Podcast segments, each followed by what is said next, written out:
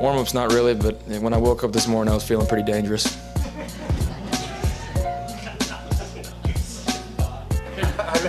Care to expand on that? I just woke up feeling real dangerous. All right, guys, welcome to the Oklahoma Breakdown Podcast, brought to you guys by SB Nation's Crimson and Cream Machine. I'm your host, Kami Amarabian. You guys can find us on iTunes, Spotify, Google Play Podcasts, Google Podcasts, and Stitcher. Wherever you guys find a podcast, pretty much, just give us a five star review. We really appreciate that. It lets us know how we're doing, and we just, you know, makes us easier to find on any of those platforms. Hey, I'm your host today.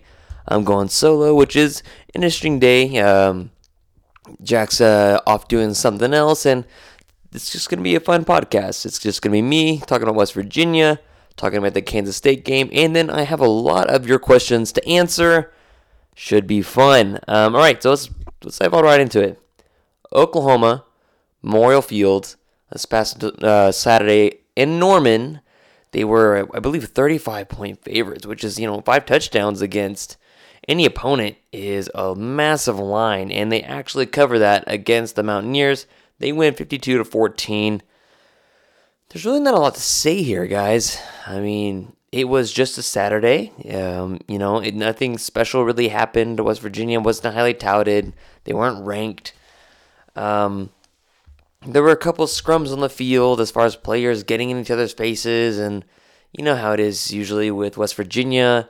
And other than that, it was just pretty like a forgetful Saturday. I, kn- I know I say that, and the Sooners just blew out the the Mountaineers, but really, just a forgetful Saturday. Uh, you forget that kind of game happened, which is good. I mean, it means Oklahoma's taking care of business. Like n- there's no close calls. Um, the, the only storyline was Austin Kendall making his return to Norman, in which he was highly ineffective. And quite honestly, the West Virginia Mountaineers were highly ineffective. I believe they rushed the ball 30 something times for, you know, barely over 50 yards. So Oklahoma's run defense was stout. And the Mountaineers had 300 something yards on the day. And, you know, that's that's something to be, or it's, was it, yeah, 300 yards on the day or 200 something yards on the day that's something to be very excited about. Where the defense is taking care of business, they're doing what they're supposed to be doing, and uh, they're just getting better, and they're not being satisfied. That's the main point: is not being satisfied. Um, the defense was a dominant. I mean, as we all saw versus Texas, the defense looked incredible. You know, nine sacks, 15 tackles for loss, and Oklahoma had several tackles for loss against West Virginia, but at the same time, they rushed three or four guys very often. They played it kind of safe against West Virginia. Um, not a lot of pressure on the quarterback. No sacks against Austin Kendall after what we saw against Sam Ehlinger. So very interesting there. It was very intriguing about, you know, you saw those nine sacks against Texas and also in Oklahoma. They're just rushing three. And a lot of that was just the way they were playing the game as far as defense. They uh, West Virginia tested them deep the most out of any opponent this year, which they, they manned up and – made some plays on the ball. At the same time, Austin Kendall made a couple of mistakes, you know, like that fourth down, um, fourth down call when he had a wheel route to the running back wide open and uh, just couldn't hit the guy. Just, he threw it at the ground. Otherwise, it was a walk-in touchdown. But really, the defense played well. I mean, if you look up and you say it's it's like it's like a basketball game. Um, since basketball starts tonight, let's just use that analogy. It's like a basketball game, and having a guy like a Kawhi Leonard who's also playing, and he, you know, they're doing a lot of things on the court, or they're you, you see their name pop up several times, but you don't realize how effective they were until you see the box score, and that's kind of what you do with this defense the defense during the game, like, man, you know, not that bad. I mean, they had a punt block for a touchdown. That was probably the most exciting part of the game, right? Besides the uh, Isaac Stoops, uh, Drake Stoops, excuse me, Drake Stoops catching a couple of balls and the crowd getting the L Stoops a few times. Um, really nothing exciting. And then you look at the box score and you look at the team stats after the game and you think, oh my gosh, that was a dominating, dominating performance. You know, West Virginia, it was 28 to 14 at half, and then Oklahoma just comes out for the rest of the game and kills them 52 to 14. They just let nothing happen after the first half. So a forgettable Saturday, but a good Saturday. Oklahoma takes care of business like they should, and we win 52 to 14. But let's talk about more at hand this week is the Oklahoma versus Kansas State game. The Sooners travel to Manhattan. It's going to be another 11 a.m. kickoff on ABC, I believe. Oklahoma right now is a 23 and a half point favorite, and that's kind of that's kind of significant because the Kansas State Wildcats they have been very very good this year as far as their defense. Their offense, that there's a lot to be des- left to be desired there, but their defense has been actually pretty stout regardless of who they're playing. Whether it's OSU, who, as we've seen, they have have their own problems or problems. That's problems without a B. When you say they have problems, that's no bueno. And then, of course, they held uh, Baylor to also 20 something points. So, you know, uh, Kansas State defense, they're very high in efficiency and they're just your typical Kansas State team. So let's, let's, they're legit good. They're like any KSU team. They're very, very disciplined. They execute what they know the best. Um, they will do what they do best 100% throughout the game and they will not waver. And that's just how Kansas State teams have been since Snyder's been there. I mean, you had that weird Ron Prince era where they were just garbage and they relied a lot on JUCO players, and then Snyder came back and they got back to their ways, and then maybe not as effectively, of course, but I mean, Snyder ball is Snyder ball, and Chris Klieman is there, and he's turning it into what we thought Kansas State was all about, and he's actually going to recruit, and you know, he's not going to rest on his laurels. When I was in the elevator with uh, Jack, of course, at Big 12 Media Days. We're also in the elevator with some Kansas State officials, and we are also in the elevator with Joel Klatt, who is a very big Sooner fan or friend of the Sooners, you might say. And he uh, was talking about the hire of Chris Klieman over at Kansas State, and he said, you know, how's it going over there in Manhattan to the Kansas State officials? And, you know, in the back of my mind, I'm thinking, you know, this Klieman guy, he's the most on brand Kansas State coach to ever have been hired at Kansas State after Snyder. He is like, it, it, it's a it's a changing of the it's a switching of the torch. I mean, this is the most on brand thing you could have asked for.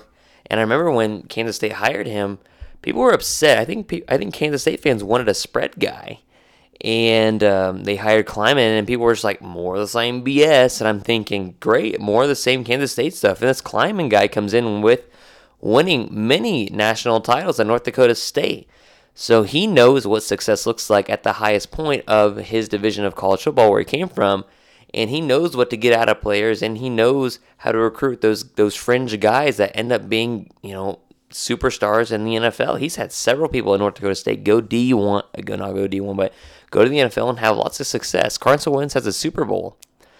And um, that's not to say Carson Wentz has been that amazing since, but you know, he he's he's produced several guys from North Dakota State, and I thought that was amazing. And the Kansas State officials were like, "Oh yeah, very on brand, very about family, very about everything else." And the guys in Kansas State are buying into the message, and you can tell 100% they are buying into the message, and they're getting the Wildcats to being back to being super respectable. I'm not talking about the respectable as far as like, oh, they'll win seven games. I'm talking about Klieman's going to get these guys back to winning nine games regularly. Um, I feel that way in my heart, in my bones. Everything else tells me that way. I mean, you have a, a slew of new coaches in the Big 12 Matt Campbell, Matt Rhule, who are just doing gr- great and wonders at work. Klieman's going to be another great one. I uh, don't know about Matt Wells at Texas Tech, but they're playing a lot better defense. And once they get Alan Bowman back, they'll probably be serviceable. Uh, Neal Brown, who sounds like you know West Virginia is on track to be a little bit better than he perceived in Big 12 Media Days when he basically told fans to have low expectations for them. You have Tom Herman, who's somewhat new at Texas, and of course Texas is Texas. Lincoln Riley is, of course, great with with Oklahoma. So a turning of the guard really in the in the Big 12, and Mike Gundy's the old soul. Gary Patterson is the old soul here, and uh, you just have a bunch of teams becoming legit. So that, that makes me think, you know is the Big 12 becoming a legit conference again back in the early 2000s where Oklahoma was dominant on the national scene? And Oklahoma, did they leave for a minute under Bob Stoops? Yeah, but did Bob Stoops hire Lincoln Riley? Did he fire Josh Heupel? By the way, if you haven't read his book, No Excuses, it's a really good read. Um, I, I, I got to reread it again And there's a lot of things that might frustrate you as a Sooner fan or somebody that follows the Sooners. Uh, for example, him saying that the hardest thing he had, Bob Stoops saying he had ever had to do is fire Josh Heupel, and him having a conversation with Lou Holtz, and Lou Holtz said to recruit, develop, and eliminate. And Bobby was really confused as far as like, what do you mean by eliminate? Because recruit and develop meaning, you know, recruit the best talent, develop the develop the best, best talent. And Bob said, well, well, Lou, what's what? What do you mean by eliminate?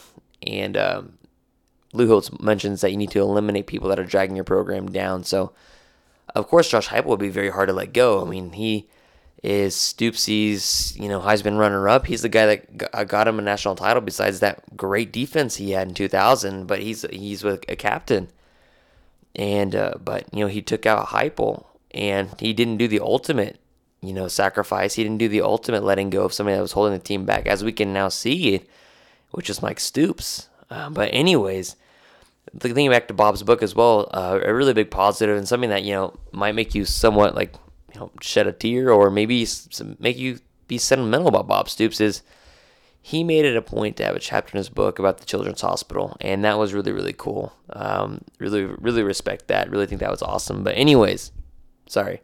Back to Kansas State and back to the conference as a whole. Oklahoma, they kind of left the national scene and they got back with a Bill Bedenbaugh, Lincoln Riley, and um, and of course Baker Mayfield and Kyler Murray, and they're back there competing for not they're they're not just competing for Big 12 titles. They are de facto best in the conference. They're trying to compete for national titles, so they're back in the national scene. Hello, you. Three of the last four years, you've made to the semifinals, and that's not good enough for Oklahoma. Oklahoma isn't a brand that says, "Oh, great, we made it to the semifinals. No, that's not the Oklahoma brand. The Oklahoma brand is we want national titles every year. At least that's what the brand should be. And if that is not the brand, uh, that's a cancerous mindset to the University of Oklahoma athletics because that's what Sooner fans should be expecting every year. That's what the mindset and the goal should be every year is win a national title. Look at all of the things on the wall. And then of course you have Texas who they're special. Um, you know, they just won a Sugar Bowl and they think they're amazing, and you almost lose to Kansas. And uh, but hey, so in that Sugar Bowl, which sounds very familiar to me, especially if you're a Sooner fan, you know, having a bad year after you win a Sugar Bowl, just just focus on the Sugar Bowl. But anyways, Baylor, Matt Rhule, turning that program around, really good, uh, really respectful. Matt Rhule is 100% a football guy, great guy, great, great guy for a program like Baylor. Same for Matt Campbell at Iowa State, football guy again. Um, comes from Mount Union, where they won several national titles along with Alex Grinch, another massive football guy. I mean, if you look side by side with Matt Campbell and Alex Grinch and how they talk and how they go about their business, uh, these guys are 100% football guys, 100% uh, respectful guys that respect the game, guys that are about the game, and Matt Campbell boosting up Iowa State, who has the third largest stadium in the Big 12. Not many, many people know that. So you have OU, Texas, Baylor, Iowa State, OSU, Mike Gundy. They're having issues right now, but they'll be fine on the long run unless Mike Gundy leaves. Kansas State on the way to becoming very respectful opponents. I mean, I think the Big 12 might be on the uptick, and I think they may be the second best conference in the United States. I mean, like what? You have the SEC, who's pretty good when you have guys at the top. I mean, but realistically, like Look who they have. They have Florida, who I think is the world's biggest fraud. Georgia, who is also kind of yuck at the at the moment.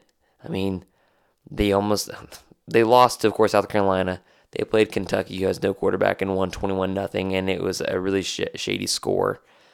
Um, LSU was good. There's no getting around that. Alabama's great. No getting around around that. Auburn's okay.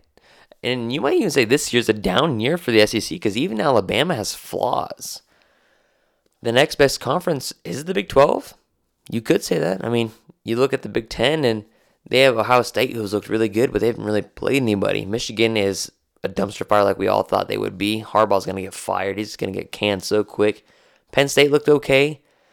Um, you know, there's there's not a lot happening in that conference. Wisconsin lost to Illinois, and Illinois hasn't beaten a ranked opponent in so long. So you might even say the Big 12 is the second best conference in the United States. And after next year, you might even say they're the best conference in the United States. It's weird to say that, but, you know, the team's taking steps forward really big for the Big 12 as overall in general. But, anyways, getting back to the Manhattan, getting back to the Sooners, the last time the Sooners went there, it was an interesting time, and we'll talk about that in a second. But Oklahoma, in order to beat the Kansas State Wildcats in Manhattan at 11 a.m., they're gonna have to minimize mistakes um, in order to be successful, especially because after this coming week, it's a bye week.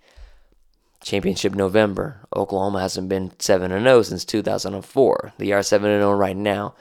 In order to let not have any letdowns, you need to get better each week. In Oklahoma, as Lincoln Riley has basically said, he hasn't said it verbally, but it's very clear with his body language. It's very clear with what he said that he is not satisfied with the way Jalen Hurts is playing. And I'm, by no means am I saying he thinks Jalen Hurts is garbage or anything. I'm saying he knows Jalen Hurts has a lot of room to grow, and he knows the offense has a lot of room to grow, which is good. And Oklahoma in general, to have an undefeated season that they want and to get into the college football playoff and get a no, number one, two, or three seed, or really a one or two seed, you want home, you want that that advantage. They will have to minimize mistakes, and because Kansas State, they're a team that they try to make you beat yourself. And if you, you know, the tech, the Texas game, Jalen Hurts. Kansas State's defense is good enough to where if Jalen Hurts does make those mistakes, those two interceptions or one interception and one fumble, um, and possibly another interception in the end zone for Jalen, but luckily ended up in three points, that they can make you pay, especially in Manhattan, Kansas. You cannot have mistakes against a Kansas State team. They will 100% make you pay all the time, and they will kill the clock. West Virginia tried to kill the clock versus OU, but the defense is too good and West Virginia's offense wasn't that great, and their defense was awful. Whereas Kansas State, now their offense not that great, nothing to brag home about, but their defense is more than respectable for the Sooners. As Jalen Hurts says, they do a lot of things on defense that Oklahoma's gonna have to get better during this during this week. Something that is gonna have to take for the Sooners to be successful in Manhattan this Saturday is that Oklahoma's gonna have to get downhill on the Wildcats. By that I mean on defense, they're going to have to get downhill and force tackles for loss because if you guys remember back to 2017, Oklahoma got down to, to Kansas State early. And since the defense wasn't doing them any favors, Baker Mayfield had to engineer a second half comeback and Rodney Anderson. I mean, Oklahoma at the time, if you guys remember, Oklahoma was trying to get positioned for the for a field goal to I think win the game by like three points or win it for by one. I don't know. It was a close game. That's all I remember. It was a Kansas. It was a, it was a it was a midday game, I believe. I think it was a 3 p.m. kickoff or something like that. And Oklahoma's trying to get field position, and Rodney Anderson has the ball. He's running left. He breaks a couple tackles in the backfield, and you're thinking, oh my God, we're about to lose yards on this, and Austin Seibert's going to have to come on and win this game.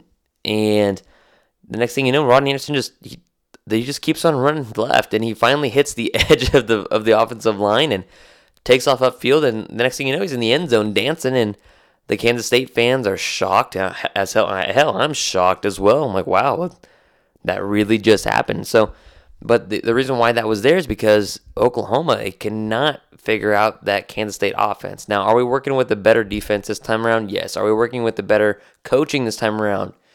Yes. Are we working with better players that are co- better coached, that know their assignments much better this time around?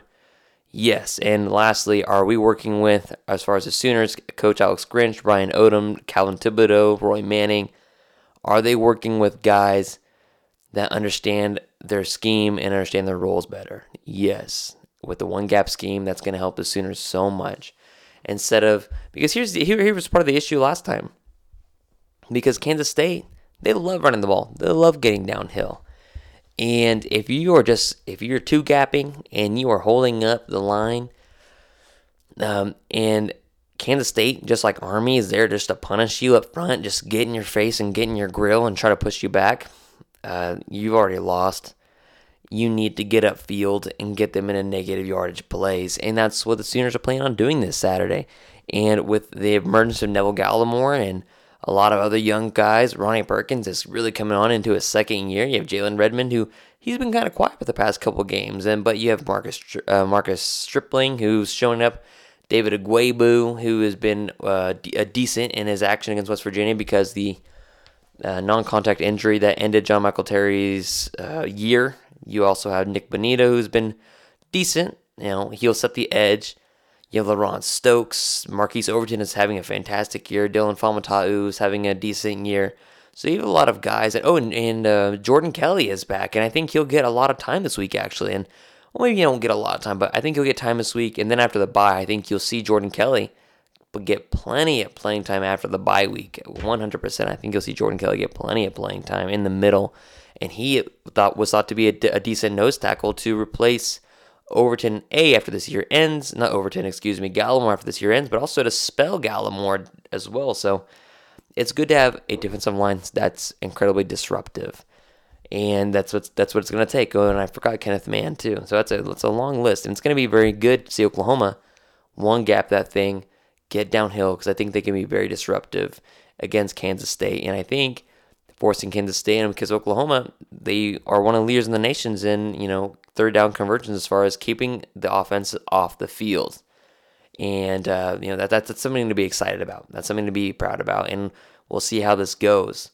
Um, how I see the game playing out, it's going to be, uh, it'll be a, you know, a game that Kansas State – goes out and tries to to muck it up. What I mean by that is that they're going to try to dirty up the game, ground and pound, maybe try to force a turnover two. Not maybe, try to force a turnover two, and really just kill the clock, kill the clock, kill the clock. Keep Jalen Hurts off the field.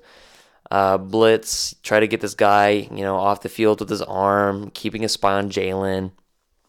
They're gonna try to muck this game up as much as possible. And I think it's what it's going to be like because when you play Kansas State in Manhattan in the Little Apple, you know, they have a good fan base. They're loyal. Not many people know this. Their their their logo, the Wildcats, actually heavily based off of the Iowa Hawkeye uh, logo when Snyder um, had all of his stuff from Iowa and he goes to Kansas State. Look at the two logos; they look very similar in their designs. But anyways, they have a very loyal fan base, and that's something that isn't going to go away. And I feel like the Kansas State Wildcats will be very successful mucking it up. I mean, they did against Baylor, they did against Oklahoma State. Now, of course, Oklahoma's top 30 in defensive S&P. They're number one in the nation in offense S&P plus. I can say that all day. Oh yeah, they're gonna muck it up. And Oklahoma still is the number one offense in the nation, and the offensive line is actually coming around. And Swenson's getting healthier. Ealy's getting healthier. Creed Humphrey's finally starting to come into his own. I believe that's part and due to, Marquis Hayes being on his left and Tyrus Robinson being on his right. Having great linemen to really back him up, and that's really, really important. So, score prediction Oklahoma, I'll go with Oklahoma 38, Kansas State 24. Uh, that does not cover the spread.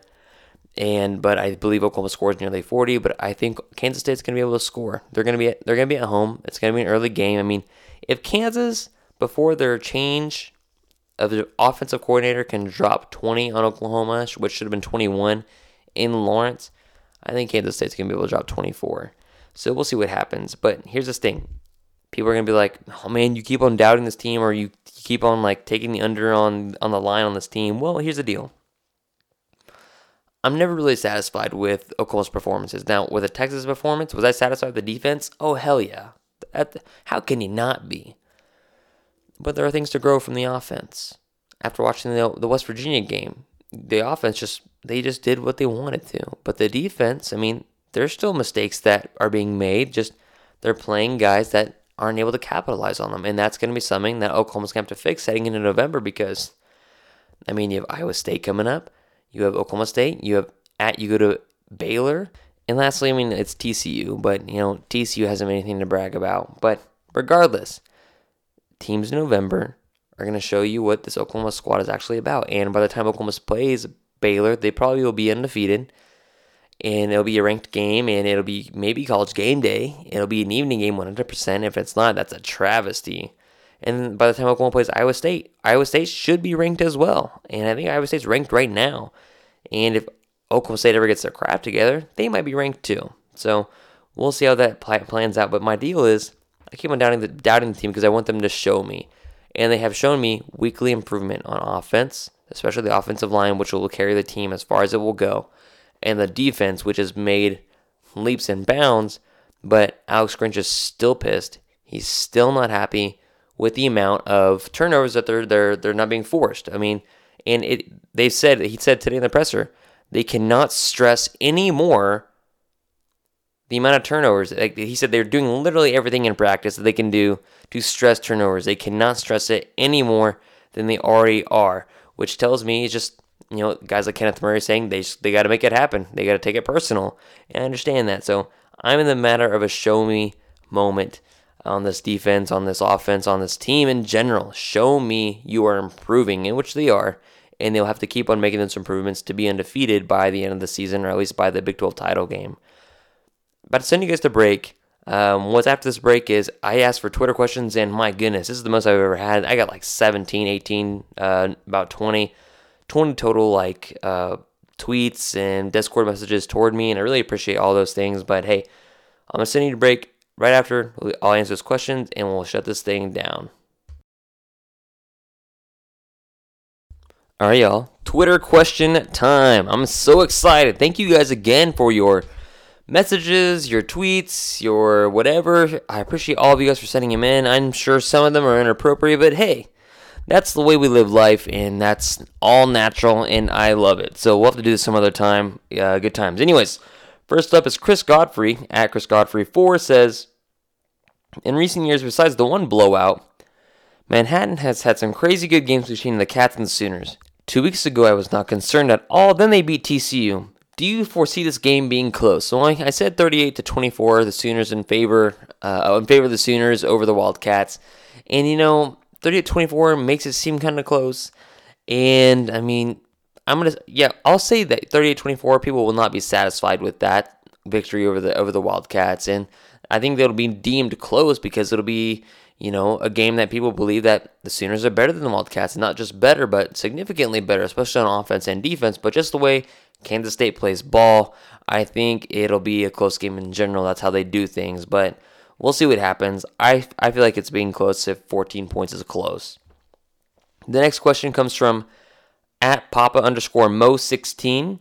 He says, what is our great greatest weakness as of right now, and how do we handle it when we get into the bigger teams later? Oklahoma's greatest weakness right now are, are two things, and I might catch flack for one of them. Let's go with the most obvious one defensive backfield. Um, really, that's only the weakness on the team right now with your defensive backs because what Oklahoma's been doing, and it's been successful, is that the defensive line is getting a lot of pressure on quarterbacks, uh, most notably Sam Ehlinger. And it's making, you know, cornerbacks like Parnell Motley, Trey Brown, Jaden Davis, and safeties like Delarrin Turner-Yell and Patrick Fields make them look good. And it's not that these guys aren't playing aren't, aren't playing well, but it's making these guys look even better. It's making it's making them have even better years. And um, it, it's it's it's good, but and they're actually looking for the ball, but uh, it's still the glaring issue. And we'll see how far they've come when Oklahoma plays Oklahoma State and Baylor most often, really, most notably. We thought we were going to see that against Texas, but, you know, they killed Sam Ehlinger in the backfield all day. So that's going to be an issue until we see, you know, them develop. Of course, Oklahoma's getting pass interference penalties, which Alex Grinch kind of likes. He says the defense is being physical. If you're not getting pass interference penalties, if you're not getting your hands on the receiver, you're not doing your job right, which makes any Oklahoma fan just kind of like their eyes flutter for a second, like, oh my my goodness, like that's not the way Mike Stoops was. Mike Stoops would be cussing you out. And, the, and Alex just runs a totally different style of you know mentoring. He doesn't really cuss at the guys, call them MFers and stuff like that. And, and like Alex Grinch will teach you and yell at you, and he'll yell at you for really, really, really dumb mistakes. But he's there to mentor you, and he's still figuring out that defensive side of the ball. But they are getting better. Now, something else that not, not many people are going to gripe about that I gripe about is Jalen Hurts. I know he's a Heisman candidate. I know he's been sensational this year. The offense is still number one. Berry Tramel, Big 12 Media Day, said, Well, Lincoln, when Oklahoma's offense takes a dip, how are you going to make up for that? And Lincoln Riley said, uh, We don't plan on taking a dip. And everybody kind of scoffed and like, oh, okay, Lincoln, you're not going to take a dip. They're still number damn one in the country on offense. Like, jeez. But I do have a gripe about Jalen Hurts, which is his reads are a little slow. And if you look, go back, go back and look at the West Virginia game. Here's a prime example. His first touchdown pass to Jeremiah Hall. It was great. He scrambled to the right, threw on the run, uh, not across his body, thank God. And it was a wide open pass to Jeremiah Hall. Well, you freeze that frame and go back a couple frames. He has Jeremiah Hall wide open up the seam in the middle of the defense. And it's uh, the same thing you've seen with uh, with Dimitri Flowers right up the middle. You toss that ball, and it's a touchdown, easy walk in. Well, Jalen Hurts didn't go through his progressions fast enough, so he has to scramble out right. Jeremiah Hall, realizing what's happened, goes to the corner of the end zone, still gets wide open, catches the touchdown pass. Jalen's still learning. And as I said earlier, Lincoln Riley acknowledges that Jalen has a quite a bit to learn and quite a bit to improve on just with the offense in general. Another problem with mine about Jalen Hurts is that he throws the ball maybe a second and second and a half late, which is going to maybe cause him issues against better defenses like Iowa State, TCU, Kansas State, and like bigger boys when we're talking about if Oklahoma gets the cultural playoff, Clemson, Alabama, LSU. Don't know who's going to make it out of there, but um, you know, throwing it and not reading through your progressions fast enough, you know, two seconds late might cause Oklahoma some severe issues. Uh, but for the time being, I'm just going to lay off on that. And but those are some frustrations, and not really frustrations, but those are some things to be mindful of because, you know, Jalen Hurts, he's great. Is he going to get invited to New York, especially if he keeps on playing like this? I mean, the man was 16 and 17 this past weekend over, with over 300 yards. Like, how can you say no? Um, but yeah, those are my two biggest gripes, two two biggest weaknesses right now. The running game is excellent. You have excellent playmakers everywhere, running backs, wide receivers, tight ends. The defense is improving rapidly. Defensive line, linebackers, they're great, fantastic, amazing. You can tell Brian Asamoah is going to get a lot of playing time. Um, but defensive backs and quarterback play right now are the biggest biggest weaknesses. I know it sounds funny. At Brady Does Sports, as you hear my dog bark in the background, Brady Trantham says, When are we going to brunch as a family? Um, Brady, you know, when you are not busy, and Brady's a wonderful guy, by the way, great hair, covers the Oklahoma City Thunder, has podcasts for the franchise, OK82 for the Thunder, and the Inside OU podcast when he hangs out with uh, Rufus Alexander and John Hoover. Great guy does a lot of work. Great podcast. Uh, can't say enough about this guy. Um, eyes are amazing, by the way. Uh, anyways, when you going to brunch as a family? Well, Brady, we we have an opportunity to do that in November, the weekend of the Iowa State game, but you'll be at Chesapeake Arena covering the Thunder both days, and um, you know, and my sister, I, I'm just saying she's going to be here. And she said, Hey, are you bringing my husband? As I said. And I said, You'll be busy. So, I mean, we'll, we'll have to figure a different day. Or we can all just fly to Las Vegas together for the Super Bowl. Or we can all just take a family trip to Santa Monica or Los Angeles and hang out there. So I'm just, just throwing it out there. And for those that, you know, actually, I'm not going to explain that one. I'm just going to let that one go. At the at OU girl, the blonde girl, uh, Robin is a fantastic woman. She's probably one of the best people I know on Twitter. Um, she just hashtagged pod dog, and I keep I keep on forgetting what the what the statement or the background of that even means. But I think she wants me to talk about just a dog, like a dog of the day. So I'm gonna go with my own dog right now. Her name is Lexi. She's half Siberian, not half Siberian Husky. She's half Husky, half German Shepherd. She's older and she's starting to get like arthritis in her back, but she's still adorable. Loves walks. Uh, 10 out of 10 would pet again, and she's wonderful.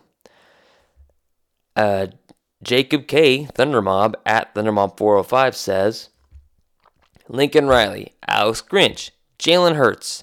Gotta F one, kill one, marry one. Go. Dude, I, I hate I hate Jacob so much. Jacob's actually my best friend in real life and uh, he does a lot of work for the Thunder stuff. And I think he's actually going to start covering the OKC Blue. Uh, he, he, has a podcast at the uh, the underscore uncontested. A lot of good stuff coming out of there too, and um, I think he writes for Hoops Habit. You know, makes a lot of quiche over there, but he sent me this, and I, I said I hated him, but it's it's a good question. So let's let's answer it. Got a F one, kill one, marry one. Link Alex Grinch, Jalen Hurts. Well, let's say this one. Um, if I had to marry one, it would certainly be Lincoln Riley. The guy is a nice guy. He's very genuine. Um, I don't care if he cheats on me. Uh, he has a lot of money, and if we get divorced, I'm not signing a prenup, so I'm taking half. So there's that. Um, I guess F1. We don't we don't discriminate on this podcast All three of these are men, and I'm also a man, but hey, don't discriminate against lifestyles. Say the F1. Um, let's go with uh, Alex Grinch. Sure. I I don't know. He kind of terrifies me. He's got a very hoarse voice. He seems pretty intense. But hey, whatever. We don't discriminate against lifestyles and whatever. I'm just to keep on moving on with that one. And Mary one, or not marry one, and kill one. I'm really sorry, Jalen. I mean, J- Jalen, if you're listening to this podcast, like you are a friend of the pod, as I know, um, you follow Baker Mayfield and Kyler Murray, and you were the only option left after the millions of dollars you're not making right now. We can revisit this topic in a year when you're drafted, Jalen, but right now you're in the killing stack, bro. I'm really sorry. So, anyways, next question is from Gonzo Strangelove, which is I don't know what the handle is, but hey, I'm digging it. At Gonzo Strangelove, love spelled with an L U V there, though. He says, other teams currently most likely to get into the playoffs, which ones do you think would pose the greatest test for OU? Um, give me anybody out of the SEC. Actually, no, nay. I think Oklahoma could keep up with the SEC folks. Give me Ohio State because they play good offense. I mean, Ohio State's looks really, really great. They haven't played in many people, but their defense looks legit. Their offense with Justin Fields looks legit. Excuse me, looks legit. Uh, banged up Tua. There are there are clear flaws in Alabama's defense. They're still growing. LSU's got some flaws. I think Oklahoma can run a score up on them, and I think Oklahoma can stop them more than LSU can stop Oklahoma. So I would say not Clemson, uh, but I would say maybe Ohio State and maybe Alabama, but I would definitely say Ohio State right now. Next question comes from Trevor Lewis, who's a, a, a lifelong friend of mine since high school, and I'm, I'm 28 right now, so I mean this this friendship goes back over 10 years. The Trevor Lewis, at Trevor Lewis 24 says, assuming Lincoln Riley departs this year for the NFL, not a debate on if it's going to happen.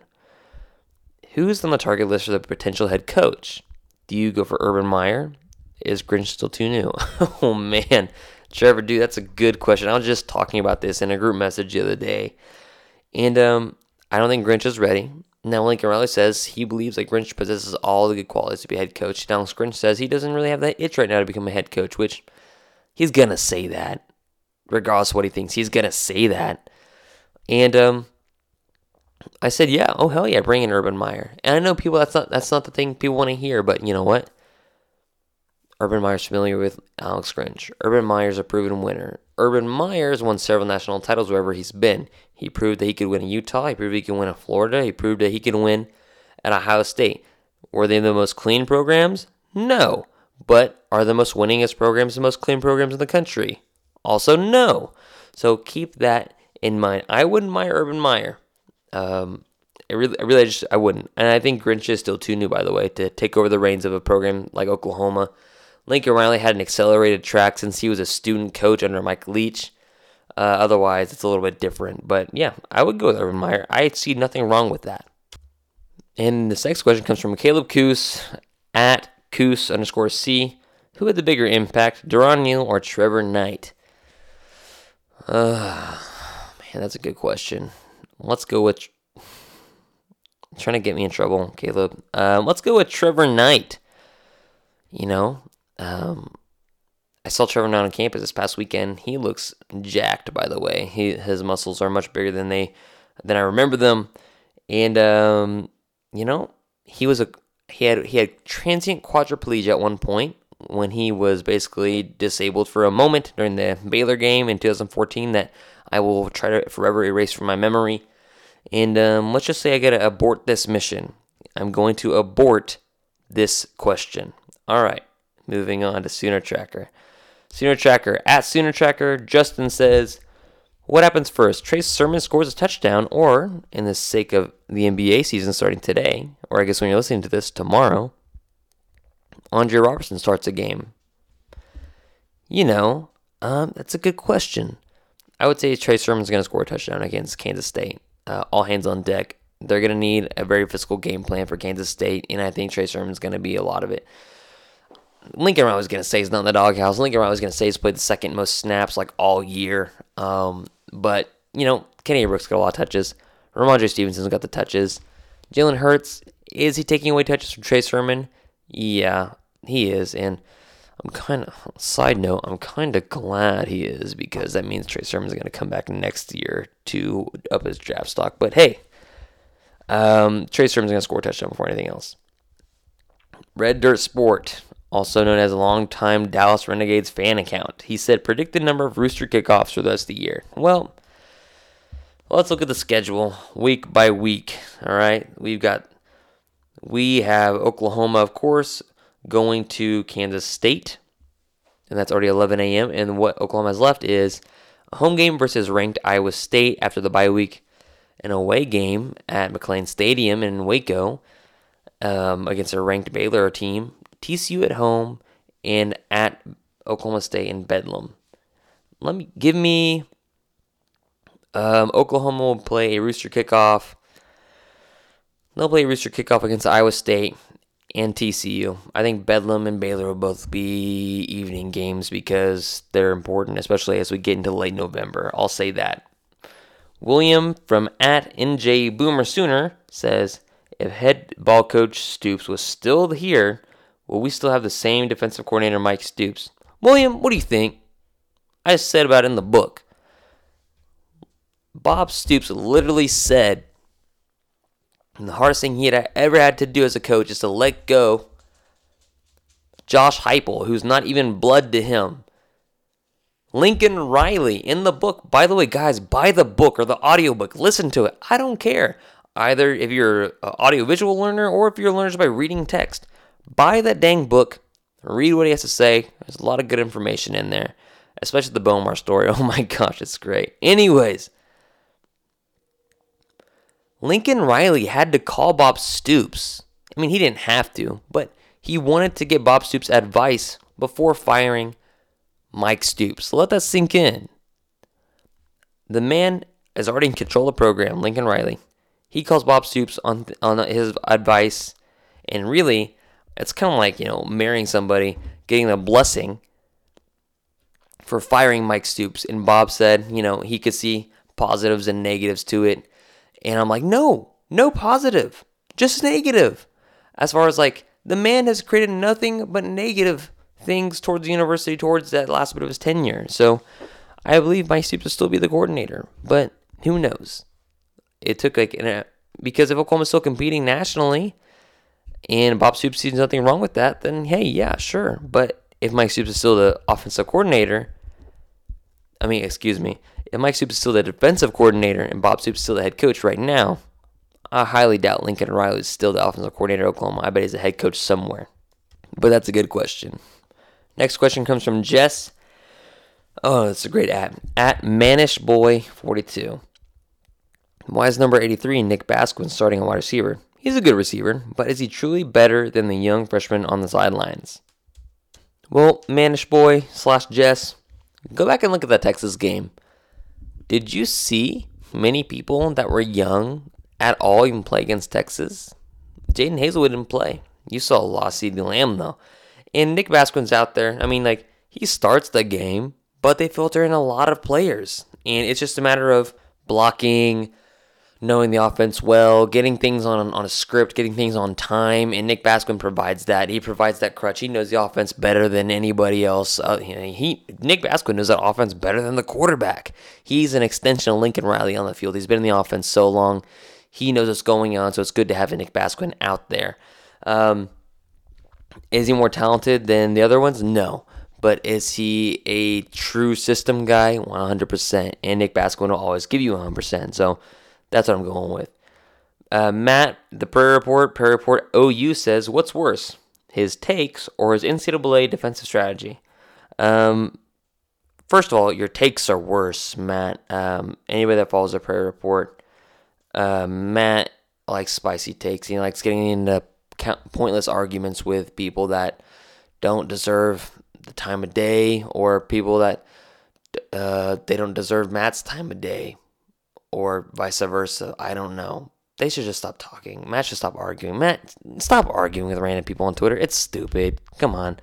You gotta be better than that. Anyways, what's worse than your takes and your defensive strategy on NCAA football is your offensive strategy.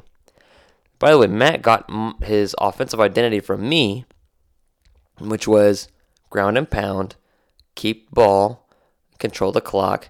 If you make a mistake, like, you know, for example, if I force you into a turnover, I'm going to punish you on the ground. But what Matt has done is taken that and taken it to the extreme, which is, of course, extreme amount of uh, flattering because he's trying to imitate me, which is adorable and I love it. He also does the same thing, which he just ground and pound, runs the ball, but also from the very beginning, from kickoff, this man is killing the clock to like one or two seconds left on the play clock to where he will take up entire quarters so you cannot have the ball. That's just bad football. And then he complains if you take your quarterback and roll outside the pocket and let a route break off its route tree and get a get it just like you know a comeback route from a wide receiver or uh, if you roll your quarterback out of the pocket and just rush with the quarterback for eight yards, he hates quarterback runs and he calls it. Um, he says it's a he says it's a weak move and it's it's it's not football and it's for wussies, which I think is outlandish because he's playing keep away with the football. So,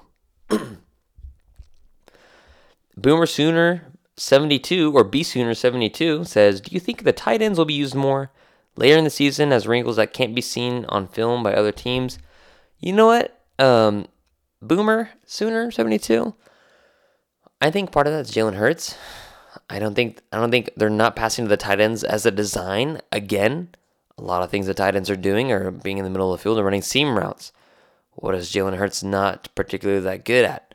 Running seam routes. He's not comfortable with throwing over the middle as far as throwing through traffic. And a lot of times Mark Andrews, Grant Calcaterra, these guys that have been found by Baker Mayfield and Kyler Murray, they they they threw over the middle through some traffic, and they had the ball skills necessary to do so. And I think Jalen Hurts is being safe. And um, so no, I don't I, I don't think that it's going to be a wrinkle. I just think that's the way Jalen Hurts is comfortable, and I think that's one of the developments that Lincoln Riley wants to see from him. He's like, hey, you know, throw the ball to Calc. He's a great safety blanket, and he's a great receiver.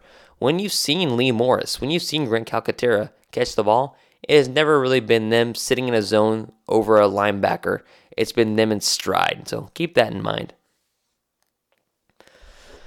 Uh, SCO, SCO, SCO says, we all know the gif of the Sooner crash, of the schooner crash, is going to trend like crazy when OU loses next. When do you think that happens? Big 12 title game. Um, ah, Yep, let's just say Big 12 title game. I have nothing else to say on that. Daryl um, from Just Okay, um, Daryl has a really great podcast, the Just Okay podcast as well, where they cover Oklahoma City Thunder and the University of Oklahoma Athletics. Uh, Daryl and Troy, great guys, uh, great podcast, but even better guys. Real solid dudes. Listen to the podcast, subscribe to them too, give them five stars. They're wonderful. Um, Daryl says, What name is not being talked about in the recruiting talked about in recruiting, but could end up as part of the 20 deep class. How warm is Tom Herman's seat if they lose another game this season after nearly losing to Kansas? Well, let's let's first let's say this. Um, anybody not talking about Dante Manning is out of their minds. People are talking about Dante Manning, um, and he says like he, loves OU, but a lot of people are talking about Dante Manning. Something that people are not talking about that is not a part of the 20 deep class is Marvin Mims. Mims is a great receiver, great guy out of Texas, currently committed to Stanford. He may be wavering because Stanford, apparently, as we know, they don't throw the ball that much. And Oklahoma, well, with the Spencer Rattler coming in next year, or Spencer Rattler already here next year, and Brock Vandagriff coming in two years, Oklahoma's going to throw the ball a lot more and a lot more effectively next year with the Spencer Rattler. Sorry, Tanner Mordecai, also friend of the pod. The only hang up here is that Oklahoma has a lot of depth at wide receiver. Uh, they have a lot of talent, but at the same time, Oklahoma will take Marvin Mims 100%. But if he's afraid of, you know, getting beat out by other guys, uh, do you really want a player that's afraid of talent? Do you really want a player that's afraid to compete? If you want that person, then shame on you. Uh, because Oklahoma, as we've known, especially on offense, they have the best collection of talent on offense. And uh, if you're afraid to compete, you don't deserve to be on the same field as them. Now, Herman seat, no.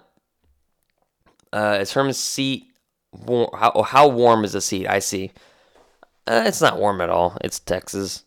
Now, people are gonna get really angry because they lost the Red River rivalry, shootout, whatever you want to call it, and then they had a close call against Kansas after making fun of Oklahoma.